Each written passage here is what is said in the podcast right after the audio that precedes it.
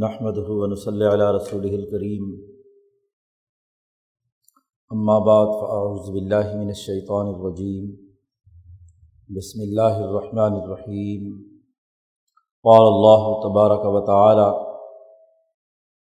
وما ارسلناک الا رحمۃ للعالمین وقال تعالی هو الذي ارسل رسوله بالهدى ودين الحق لیظہرہ علی الدین کلہ ولو کرہ المشرکون وقال النبی صلی اللہ علیہ وسلم کانت بنو اسرائیل تسوسهم الانبیاء علامہ حلق نبی خلفہ نبی آخر. علا نبی آبادی سیقون خلفاء فیق سرون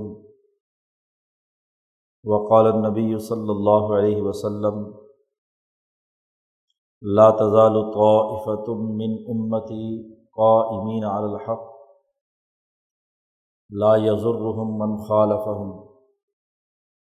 او کما قال علیہ الصلاۃ والسلام، صدق اللہ مولانا العظیم و صدق رسول النبی الکریم معزز دوستوں حضور اقدس صلی اللہ علیہ وسلم کی ذات گرامی، انسانیت کی ترقی اور فلاح و بہبود کے لیے ایک واضح نمونہ اسوہ حسنہ انسانیت کے سامنے رکھتی ہے۔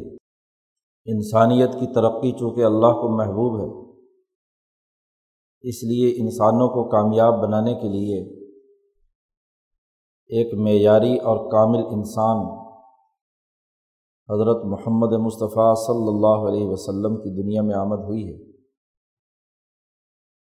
دنیا میں ہر کام کرنے کے لیے کچھ معیارات طے کیے جاتے ہیں۔ معیارات کو سامنے رکھ کر انسانوں کی ترقی کے اہداف کامیابی کے بنیادی نکات پیش نظر رکھ کر کوشش کی جاتی ہے۔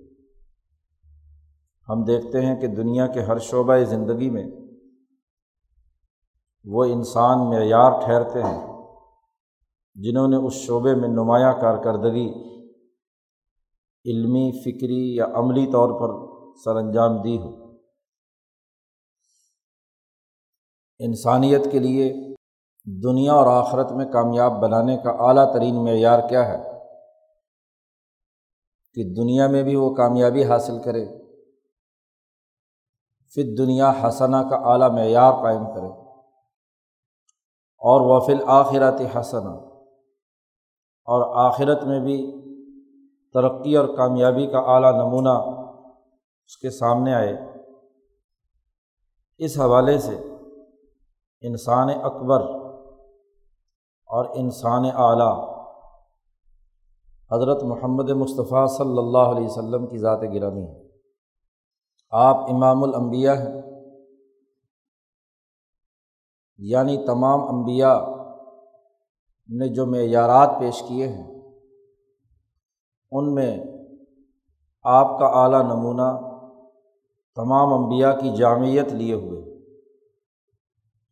کوئی نبی اگر ایک پہلو سے نمونہ ہے تو دوسرے نبی کسی دوسرے پہلو سے انسانیت کے لیے عصوۂ حسنہ کی عملی تصویر پیش کرتے ہیں۔ ایک نبی اگر سیاست و خلافت کے نمائندہ ہے داود و سلیمان علیہ السلام، تو ایک نبی فرعون و حامان اور قارون کے مقابلے پر جد وجہد کرنے والے ان کی شہنشاہیت کو چیلنج کرنے والے موسا علیہ السلام۔ ایک طرف ایک نبی عبادت و ریاضت میں اعلیٰ نمونہ پیش کرتے ہیں۔ ذکریہ علیہ السلام یا یاہیا علیہ السلام۔ تو دوسرے نبی جد وجہد اور کوشش میں ایک دوسرا اعلیٰ نمونہ پیش کرتے ہیں عیسیٰ علیہ السلام۔ الغرض ہر نبی نے ایک ایک نمونہ اور معیار انسانیت کے سامنے قائم کیا ہے۔ لیکن حضرت محمد مصطفیٰ صلی اللہ علیہ وسلم میں یہ تمام اسوا حسنا پوری جامعت کے ساتھ قائم۔ عبادات اور اللہ سے تعلق کا معاملہ ہو تو کوئی آپ صلی اللہ علیہ وسلم کی ذات گرامی تک نہیں پہنچ سکتا۔ سیاست اور خلافت کا معاملہ ہو تو بین الاقوامی حکمران کے طور پر حضرت محمد مصطفیٰ صلی اللہ علیہ وسلم نے ایک عمدہ معیار قائم کیا۔ قضات و عدالت، عدل و انصاف قائم کرنے کی، عدالتی زندگی کا نمونہ پیش کرنا ہو، تو اس کا اعلیٰ ترین معیار حضرت محمد مصطفیٰ صلی اللہ علیہ وسلم کی ذات گرامی۔ ریاضت و عبادت، معاملات و تعلقات، معاشرت و معیشت، تہذیب و سیاست، غرض زندگی کا کون سا شعبہ ہے؟ جس میں نبی اکرم صلی اللہ علیہ وسلم نے ایک اعلیٰ معیار اور نمونہ قائم نہ کیا۔ ہر نبی ایک ایک قوم کی طرف مبوس ہوئے ہیں اور اس قوم کی زبان میں ان کی رہنمائی کی ہے۔ حضرت محمد مصطفیٰ صلی اللہ علیہ وسلم تمام اقوام عالم کی طرف مبوس ہوئے ہیں اور ہر قوم کی رہنمائی انہیں کے حوالے سے انہیں کی زبان میں انہیں آپ صلی اللہ علیہ وسلم نے عطا فرمائی ہے۔ آپ کی ذات گرامی عرض پر بولنے والی تمام زبانوں پر عبور رکھتی ہے۔ قرآن حکیم نے ایک واضح طور پر ارشاد فرمایا ہے کہ وما ارسلنا مر رسول اللہ بلسان قومی ہی ہم نے ہر قوم کی طرف ان کا رسول بھیجا انہیں کی زبان میں گفتگو کرنے کے لیے۔ اللہ بلسان قومی ہی اس قوم کی زبان میں انہیں رہنمائی دی۔ رہنما قوم کے سامنے رہنمائی کا کردار انہیں کی زبان میں کرتا ہے۔ کوئی لیڈر اور رہنما آپ کی زبان میں گفتگو نہیں کر سکتا تو رہنمائی کیا دے ایسی گفتگو اور بات چیت جو دلوں کو کھینچ لے۔ دلوں پر اثر انداز ہو۔ جنہیں تربیت دینی ہے، رہنمائی دینی ہے، ان سے مکالمہ کر سکے، بات چیت اور گفتگو کر سکے۔ تو قرآن حکیم کہتا ہے کہ کوئی رسول ایسا نہیں بھیجا دنیا میں ہم نے جو جس قوم کی طرف مبوس ہوا ہے، اس کی زبان نہ جانتا ہو۔ اللہ بلسان قومی ہی اور حضور اقدس صلی اللہ علیہ وسلم کے بارے میں قرآن نے کہا ہے کاف فت الناس تمام انسانیت کی طرف آپ کو مبوس بنا کر بھیجا گیا بخاری میں روایت میں حضور اقدس صلی اللہ علیہ وسلم ارشاد فرماتے ہیں کہ بعث تو الناسی کاف فتن میری بیست تمام انسانیت کی طرف ہوئی ہے۔ اگر تمام اقوام عالم کی طرف حضور صلی اللہ علیہ وسلم کی بیست ہوئی ہے، تو اقوام عالم کو سمجھانے کا سلیقہ اور طریقہ بھی یقیناً حضور صلی اللہ علیہ وسلم کو عطا کیا گیا۔ سیرت کی کتابوں میں سینکڑوں وفود مختلف علاقوں سے حضور اقدس صلی اللہ علیہ وسلم کی خدمت عالیہ میں حاضر ہوئے ہیں۔ نصارہ نجران جو دور دراز کے عراقی علاقے سے آئے، حبشہ کا وفد ہے۔ اسی طریقے سے بعض روایات کے مطابق سندھ سے جانے والا ایک وفد ہے، جس کی حضور اقدس صلی اللہ علیہ وسلم سے ملاقات ہوئی۔ لیکن تاریخ میں کہیں یہ تذکرہ نہیں کہ حضور کی خدمت میں آنے والے وفد کے ساتھ کوئی ترجمان بھی تھا جو حضور کی ترجمانی وفد کے سامنے کرے، یا وفد کے اندر کوئی ترجمان تھا جو عربی کی بنیاد پر حضور صلی اللہ علیہ وسلم سے گفتگو کرے۔ براہ راست سوال و جوابات نبی اکرم صلی اللہ علیہ وسلم نے ہر آنے والے وفد کے ساتھ کیے۔ بلکہ بعض روایات سے حبشی زبان کے بہت سے الفاظ آپ صلی اللہ علیہ وسلم نے بولے ہیں، حبشیوں کے ساتھ، ہندوستان سے جانے والوں کے ساتھ، دور دراز کے مشرق وسطیٰ کے علاقوں سے آنے والوں کے ساتھ۔ محدثین نے وہ تمام روایات نقل کی ہیں۔ اس سے معلوم ہوتا ہے کہ گو حضور صلی اللہ علیہ وسلم کی مرکزی زبان اور ذاتی زبان عربی تھی۔ لیکن آپ انسانوں کی ہر بولی کو سمجھ کر اس کا جواب دیتے تھے، انہیں کی زبان میں دیتے تھے۔ اگر درختوں اور درندوں ان کی زبان سمجھ کر ان کے ساتھ گفتگو، فرمانے کا عمل آپ صلی اللہ علیہ وسلم کی ذات گرامی سے ہے، تو انسان وہ کوئی بھی زبان کیوں نہ بولیں ان کے ساتھ گفتگو اور بات چیت کرنے کا عمل کیوں حضور اقدس صلی اللہ علیہ وسلم کی ذات گرامی میں نہیں؟ اس کا مطلب یہ ہوا کہ کل اقوام عالم کے لیے نبی اکرم صلی اللہ علیہ وسلم کی ذات گرامی اسوۂ حسن آپ کی بیست کل انسانیت کی طرف ہوئی اس کا واضح مطلب یہ ہے کہ نبی اکرم صلی اللہ علیہ وسلم کی سیرت کے وہ آفاقی پہلو جو کل انسانیت کی فلاح و بہبود کے ہیں، انہیں سمجھا جائے۔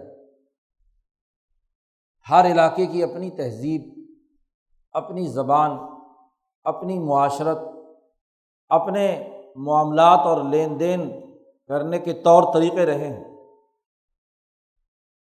ان تمام طور طریقوں کے پس منظر میں انسانی اقدار و اخلاق بنیادی کردار ادا کرتے ہیں۔ اسلام کی آفاقی اقدار کیا ہیں؟ اسلام کے عالمگیر بنیادی اخلاق کل انسانیت کے تناظر میں کیا ہے نبی اکرم صلی اللہ علیہ وسلم کی سیرت کا یہ اہم ترین اور جامع پہلو، اسے سمجھا جانا ضروری ہے۔ ہر قوم کی قومی خصوصیات کے تناظر میں، یا محض عرب قوم کی عربی خصوصیات کے تناظر میں۔ سیرت کا سمجھا اور سمجھانا ضرور اس حوالے سے اہمیت رکھتا ہے کہ براہ راست حضور سے فیضیاب ہونے والی جماعت عربی بولتی تھی، لیکن اقدار تو آفاقی تھی۔ اقدار عالمگیر تھی، جس پر نظام وجود میں آنا ہے۔ وہ آفاقی اقدار کیا تھیں جو حضور اقدس صلی اللہ علیہ وسلم نے متعین فرمائی۔ اور ہر علاقے میں، ہر قوم میں، ہر تہذیب و کلچر میں ان آفاقی اقدار کے مطابق انسانی ترقی کا بنیادی منحج اور طریقۂ کار کیا ہونا چاہیے؟ یہ سمجھنا ضروری یہاں جو سب سے بڑی غلطی اور کوتاہی کی جاتی ہے، سیرت کے حوالے سے کہ نبی اکرم صلی اللہ علیہ وسلم کی ذات گرامی کے وہ پہلو، جن کا تعلق ایک مخصوص معاشرت کے ساتھ یا ایک مخصوص دائرے کے ساتھ ہے اس کا تو بڑا تذکرہ کیا جاتا ہے۔ اس پر تو بہت گفتگو کی جاتی ہے۔ لیکن وہ افاقی اقدار جن کی اساس پر نظام تشکیل پانے ہیں۔ انسانی معاشروں نے ترقی کرنی ہے۔ ہر قوم نے بلا تفریق رنگ نسل مذہب ترقیات کے منازل طے کرنے ہیں۔ ان اقدار پر کوئی گفتگو نہیں۔ اور اگر گفتگو ہوتی بھی ہے تو اس تناظر میں کہ دنیا بھر کی تمام تہذیبوں کو رون دو، دنیا بھر کے تمام معاشرت اور لین دین کے طور طریقوں کو ختم کر دو۔ دنیا بھر کی اقوام کی جو انفرادی یا قومی شناختیں ہیں، انہیں مٹا دیا جائے۔ اور تمام قومیتیں اپنی قومی شناخت مٹا کر بس ایک اسلامی قومیت کے اندر داخل ہو جائے۔ اسلام تو آفاقی دین ہے۔ وہ ایک قوم کا قومی دین نہیں ہے۔ کہ قومی نقطۂ نظر سے اس پر گفتگو کی جائے۔ وہ تو اقوام عالم کا دین ہے۔ تمام انسانوں کا دین ہے۔ ہر قوم اور تہذیب کے لوگوں کا دین ہے۔ وہ آفاقی اقدار رکھتا ہے۔ آفاقی نظام رکھتا ہے۔ عالمگیر تعلیمات ہیں۔ تو ایسی عالمگیر تعلیمات کو، اس کے اپنے دائرے میں انسانیت کو سمجھانا، ہر قوم کی قومی خصوصیات کے تناظر میں ان اقوام کو ان عالمی آفاقی اقدار سے متعارف کرانا، یہ آج کے دور کی بنیادی ضرورت ہے۔ آج سیرت پر گفتگو ہوتی ہے، اسلام پر گفتگو ہوتی ہے، اس کے غلبے کا تذکرہ کیا جاتا ہے کہ جی دین حق غالب ہونا چاہیے اور غلبے سے مراد ایک مخصوص تہذیب، ایک مخصوص انفرادی خصوصیات یا ایک قوم کے مخصوص دائرے کو اقوام عالم پر مسلط کرنے کا تذکرہ کیا جاتا ہے۔ یہ غیر عقلی بھی ہے اور غیر دینی بھی ہے دین کی تعلیمات کبھی یہ نہیں رہی۔ بعض خصوصیات حضور اقدس صلی اللہ علیہ وسلم کی وہ ہیں جو خود عربوں کے لیے بھی ممنوع ہیں۔ عرب بھی اس کی پابندی نہیں کر سکتے۔ حضور کا کتنا ہی مقرب کیوں نہ ہو، وہ صرف حضور کی ذات کے ساتھ مخصوص ہے۔ وہ ابو بکر و عمر، عثمان و علی کے لیے بھی جائز نہیں ہے کہ ان خصوصیات کے مطابق وہ کام کریں۔ مثال کے طور پر، حضور اقدس صلی اللہ علیہ وسلم نے نو خواتین سے بیک وقت شادی کی ہے۔ کسی غیر نبی کے لیے یہ جائز نہیں ہے۔ یہ خصوصیت ہے۔ حضور اسی طریقے سے حضور اقدس صلی اللہ علیہ وسلم نے بہت سے وہ اعمال کیے جو طبیعت کے تقاضے سے تھے۔ وہ باقی انسانیت پر لازم نہیں ہے کہ ان طبی خصوصیات کے مطابق تمام لوگ عمل کریں۔ حضور اقدس صلی اللہ علیہ وسلم کی مجلس میں دسترخوان پر ایک جانور کا گوشت لایا گیا۔ حضور صلی اللہ علیہ وسلم نے فرمایا، میں نہیں کھاؤں گا، تم لوگ کھاؤ۔ دوسروں کو کھلایا، خود نہیں کھایا۔ ان پر کوئی پابندی نہیں عائد کی کہ تم یہ گوشت نہیں کھاؤ۔ لیکن خود آپ صلی اللہ علیہ وسلم نے فرمایا کہ مجھے طبی طور پر اس سے پرہیز تو کتنی خصوصیات ہیں جو حضور اقدس صلی اللہ علیہ وسلم کی ذات گرامی یا حضور اقدس صلی اللہ علیہ وسلم کی اتباع میں صحابہ یا عربوں کی اس اجتماعیت کے لیے تھیں کہ جو ان تمام لوگوں کی ضروریات کی کفالت یا بہتری کے لیے، ان تمام خصوصیات کو تمام اقوام پر مسلط کرنا۔ درست نہیں۔ حضور اقدس صلی اللہ علیہ وسلم کی جو بنیادی خصوصیات ہیں، انسانی معاشرے کی تشکیل کی، سیرت کے وہ آفاقی پہلو ہیں جو کل انسانیت کی فلاح و بہبود کے لیے لازمی اور ضروری ہیں۔ انہیں پیش نظر رکھنا بنیادی طور پر ضروری ہے۔ اور وہ کیا ہے؟ آپ کی سیرت کا، اسلام کی تعلیمات کا، جو آفاقی خلاصہ اور اقدار کا تعین حضرت الامام شاہ ولی اللہ دہلوی رحمۃ اللہ علیہ نے کیا ہے،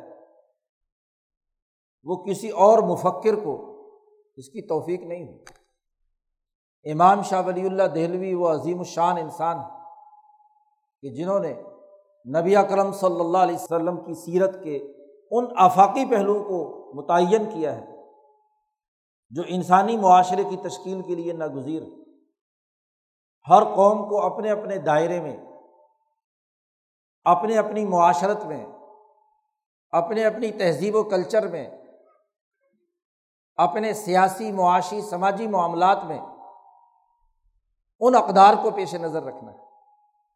ان تعلیمات کے مطابق اپنے معاشرے کی تشکیل کرنی ہے۔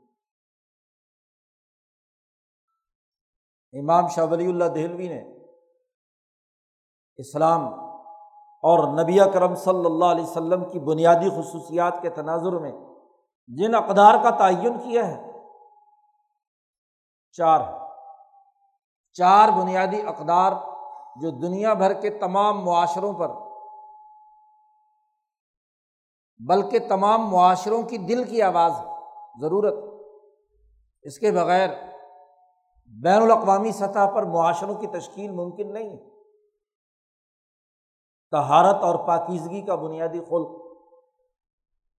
اور اس کا عملی جامع طریقۂ کار۔ وہ حضرت محمد مصطفیٰ صلی اللہ علیہ وسلم نے متعین کیا۔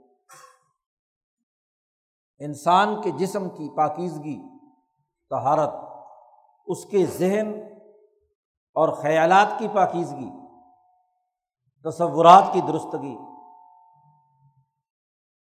ذہن کی تہذیب، اس کا بنیادی طریقہ کار کیا ہے؟ یہ ذہنی اور جسمانی تطہیر، دنیا کی ہر قوم اور نسل کی بنیادی ضرورت اور یاد رکھیے، یہ بنیادی اقدار ایسی ہیں کہ ہر قوم کسی نہ کسی طریقے کے مطابق یہ تطہیر یا تہارت ضرور حاصل کرتی ہے۔ اس کے بغیر نہیں رہ سکتی۔ اور فقہ میں سے وہ امام امام اعظم، امام ابو حنیفہ، وہ الاظم فقی ہیں، جو کوفہ کے بین الاقوامی مرکز میں بیٹھ کر عرب و عجم کی تمام تہذیبوں کا مطالعہ کر کے دین کے ان آفاقی اقدار کے بنیادی دائرۂ کار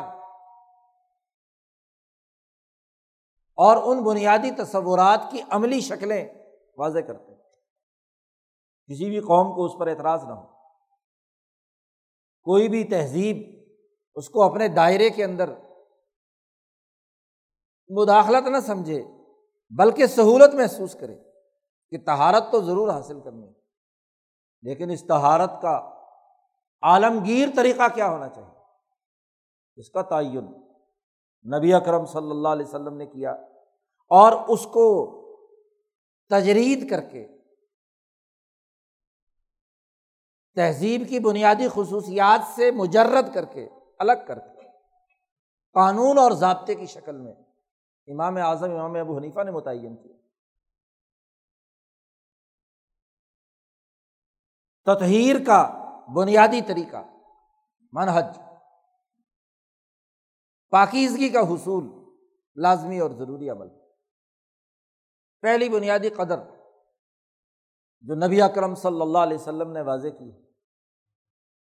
اللہ سے تعلق خدا کا تصور دنیا بھر کی اقوام میں موجود ہے۔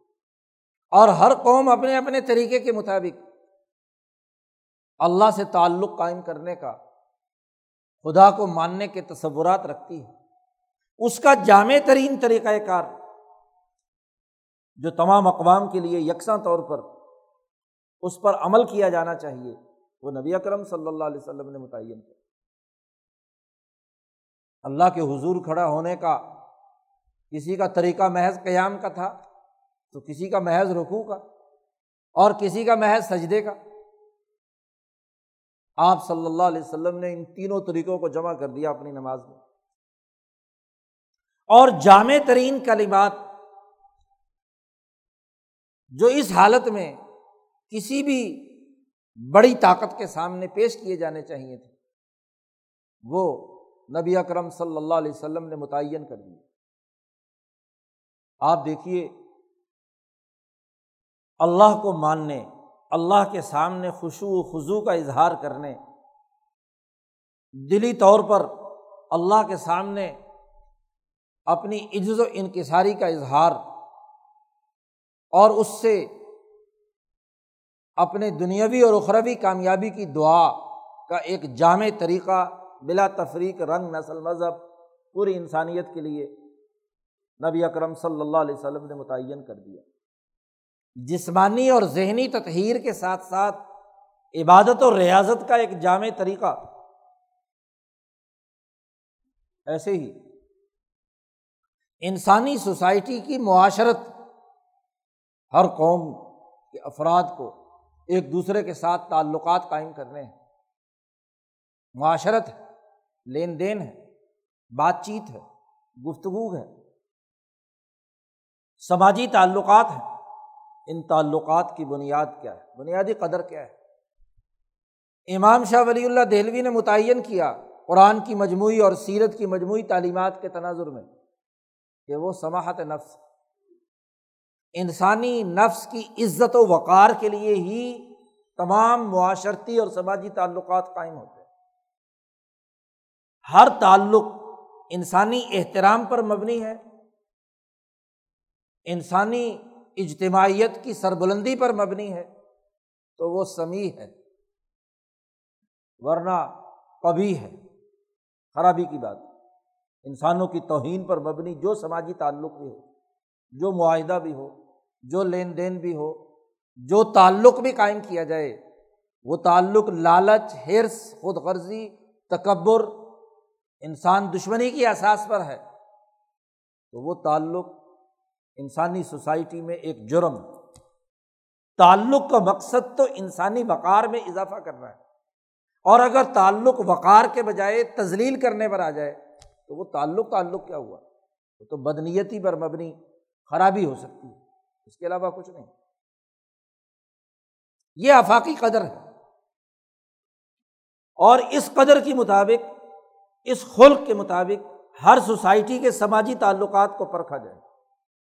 بظاہر کتنے ہی اربوں کی خصوصیات لیا ہوا ہو وہ سماجی تعلق۔ بظاہر اسلام کی ظاہری شکل اختیار کیے ہوئے ہو۔ لیکن بدنیتی شامل ہے۔ دوسرے انسانوں کی توہین و تزلیل شامل ہے۔ تو وہ تعلق درست نہیں۔ وہ سماہت نفس کے خلاف وہ بغض و عداوت پر، انسان دشمنی پر، دوسروں کی توہین و تزلیل پر مبنی چوتھی بنیادی چیز جس کا تعین کیا گیا آپ صلی اللہ علیہ وسلم کی سیرت کے تناظر میں، وہ قوموں، ملکوں، بلکہ بین الاقوامی سطح پر اقوام عالم کے درمیان ان کی اپنی اپنی شناخت برقرار رکھتے ہوئے عدل کا نظام جو بھی ہر بالائی نظم ہے، اس کے ماتحت جتنی بھی اکائیاں آتی ہیں۔ ان کی مساوی حیثیت کی بنیاد پر بالائی نظم ہے تو درست۔ اور اگر دونوں کے درمیان تفاوت ہے اکائیوں کے درمیان، تو وہ ظلم۔ عدل کا بنیادی خلق، جو دنیا بھر کی تمام اقوام کے لیے لازمی اور ضروری ہے۔ کیوں؟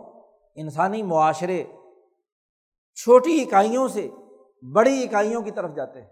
خاندان، قبیلہ، علاقہ، قوم، بین الاقوامی تعلقات نچلی اکائیوں سے اوپر کی طرف جائیں گے اور ہر نچلی اکائی خواہ کسی بھی سطح کی ہو۔ ان اکائیوں کے درمیان نسبت مساوات ہے، عدل ہے۔ تو درست۔ اور اگر ان اکائیوں کے درمیان بالادستی اور زیر دستی کا تعلق ہے۔ ان کی قومی شناخت ایک دوسرے سے متصادم ہے۔ تو گویا کہ یہ تعلق غلط اب دنیا بھر کی تمام اقوام کا جائزہ لے لیجیے بین الاقوامی اخلاقی اقدار کا جائزہ لے لیجیے اسلام کی یہ آفاقی اقدار ہے۔ جو تمام اقوام عالم کو اپنی ان اقدار اور ان کی بنیاد پر بنے ہوئے عملی نظام سے مطمئن کرنے کی اہلیت رکھتی۔ اب عدل کا اصول ہر قوم کی قومیت کے تحفظ، اس کی تہذیب و شناخت کے تحفظ۔ سماہت نفس ہر قوم کی عزت و وقار کے تحفظ کے بنیادی اثاثی اصول کی وضاحت کرتا ہے۔ قوموں کی قومی شناخت، تباہ و برباد کر کے کسی دوسری قوم کے تسلط کو اس پر مسلط کر کے کوئی بھی کام کیا جائے، تو گویا کہ وہ اسلامائزیشن نہیں ہے۔ وہ اسلام کے مقابلے پر سامراجی فکر۔ آج اسلامی نظام کے نام پر جو بھی کچھ ہے، اس کا تعلق اسلام کے ان افاقی اقدار کے ساتھ نہیں۔ وہ چونتیس ممالک بیچارے شام میں سے دہشت گردی کیا ختم کریں گے؟ ان کے تو اپنے علاقے میں دہشت گردی ہے۔ ان کے یہاں تو ان بنیادی اخلاق کا کوئی تصور نہیں۔ نہ ذہنی اور جسمانی تطہیر ہے، نہ اخبات اللہ کا کوئی، ان چونتیس ممالک میں کوئی قدر مشترک۔ اور نہ ہی یہ چونتیس ممالک اپنے ممالک کے درمیان عزت و وقار اور سماہت کو کوئی بنیادی حیثیت رکھتے ہیں۔ تو سماہت کہاں آئی؟ اپنے ملکوں میں سماہت نہیں، وہاں ہی ظلم ہے، وہاں ہی تباہی اور بربادی ہے، وہاں ہی ظلم کا نظام ہے۔ عدل کا کوئی تصور نہیں، سیاست ظالمانہ، معیشت ظلم کی۔ سماجی تعلقات ایک دوسرے کے حقوق توڑنے کے۔ تو جب خود ان بنیادی اقدار کی پابندی نہیں، تو دہشت زدہ تو خود ہیں۔ دہشت گردی کے پھیلاؤ کے خود نمائندے ہیں اور چلے ہیں دہشت گردی ختم کرنے۔ دہشت گردی کے خاتمے کا ایک ہی راستہ ہے کہ نبی اکرم صلی اللہ علیہ وسلم کی سیرت کے وہ آفاقی پہلو جو تمام اقوام عالم کو عزت و وقار دیتے ہیں، عدل و انصاف فراہم کرتے ہیں، انسانی ترقی کے لیے واضح راستہ متعین کرتے ہیں۔ انہیں اپنے معاشرے میں بھی اور دوسرے انسانی معاشروں میں بھی قائم کرنے کے لیے کردار نہ ادا کیا جائے۔ اس وقت تک کیسے دہشت گردی ختم ہوگی؟ دہشت گردی تو اس سرمایہ داری نظام کی ضرورت باہر کے ملکوں کا تو بعد میں دہشت گردی ختم کرنا، پہلے اپنے ملک میں یہ جو معاشی دہشت گردی ہو رہی ہے، پانچ سالوں میں بقول آپ کے وزیر خزانہ کے اڑتیس ارب ڈالر جو ہے انہوں نے لے لیے ہیں۔ اتنا بڑا قرضہ ملک پر چڑھا دیا، یہ معاشی دہشت گردی نہیں ہے۔ یہ سیاسی دہشت گردی نہیں ہے کہ اس سوسائٹی پر جعلی انتخابات کے ذریعے سے جعلی لیڈر اور جعلی حکمران مسلط ہوتے ہیں۔ یہ سیاسی دہشت گردی نہیں ہے۔ اسلام کے نام پر انسانوں کی گردنیں کاٹی جاتی ہیں، یہ دہشت گردی نہیں ہے۔ ناپ تول میں کمی، بازار کے اندر لٹنے لٹانے کا عمل، غریب کے اوپر استحصال اور ظلم اور جبر کا عمل، کیا یہ دہشت گردی نہیں ہے؟ پہلے اپنے اپنے ملکوں کی خبر تو لے لو۔ تمہاری اپنی حالت کیا ہے؟ دوسروں کی دہشت گردی ختم کرنے کے لیے میدان میں جاتے ہیں۔ حضور صلی اللہ علیہ وسلم جو رحمت للعالمین بن کر آئے، کل انسانیت کے لیے رحمت بن کر آئے، ان کا وہ آفاقی پیغام جو انسانیت کے لیے رحمت بننے کا تھا، وہ خود ان چونتیس ممالک نے اپنے اپنے معاشروں میں قائم کیا ہے، جو دوسروں کے لیے مسئلے حل کرنے کے لیے میدان میں حضور کو ماننے والے رحمت للعالمین ہونے کے بجائے زحمت للعالمین بنے ہوئے ہوں۔ پورے عالم کے لیے زحمت، دہشت، قتل و غارت گری ظلم اور نا انصافی اب سیرت کے نام پر ربیع الاول کے مہینے میں چراغاں بھی ہے گانے بجانے کا عمل بھی ہے، نعتیں اور نظمیں پڑھنے اور تقریریں کرنے کا عمل بھی ہے، لیکن سیرت کی اساس پر وہ افاقی اصول جو دنیا کی ہر قوم کو عزت و افتخار دیتے ہیں، ہر قوم کو ترقی یافتہ بناتے ہیں، سیاسی معاشی وقار دیتے ہیں، ان اصولوں کو پذے پوش ڈال کر پھر کہا جائے کہ جی ہم سیرت بنا رہے ہیں۔ تو سیرت کا اگر مطالعہ کرنا ہے، سیرت کے ساتھ وابستگی اختیار کرنی ہے، حضور کی ذات کے ساتھ اگر محبت ہے، تو اس بنیادی تعلیم کو جو نبی کرم صلی اللہ علیہ وسلم نے تمام اقوام عالم کی یکساں ترقی، خوشحالی، امن، عدل، انصاف کے لیے دی ہے۔ انہیں سمجھنا ہوگا۔ اور پہلے اگر اتحاد بنانا ہے تو اسے اپنے اپنے معاشروں میں قائم کرنے کی، انقلابی جد وجہد کی ضرورت ہوگی۔ اس سرمایہ داری نظام سے نجات حاصل کرنی ہوگی جو قوم کو یرغمال بنا کر قومی دائرے میں باغی بناتا ہے، دہشت گرد بناتا ہے۔ قتل و غارت گر بناتا ہے، انسانیت دشمنی کا کردار ادا کرتا ہے۔ اس سے جب تک توبہ نہیں کرتے، تو سیرت کے نام پر یہ غلط عمل، یہ تباہی اور بربادی کا باعث ہے۔ دنیا کی ذلت بھی ہے اور آخرت کا عذاب بھی۔ اللہ تعالیٰ ہمیں دنیا کی ذلت سے بھی نجات عطا فرمائے اور آخرت میں بھی ہمیں ذلت اور رسوائی سے نجات عطا فرمائے اور حضور صلی اللہ علیہ وسلم کی سیرت کے ان آفاقی اصولوں کو سمجھنے جس کی اساس پر اقوام عالم کو ترقی دینے کا ایک عالمی نظام وجود میں آئے، اسے قائم کرنے کی توفیق عطا فرمائے۔ وہ آخر داوانہ الحمد للہ رب العالمین۔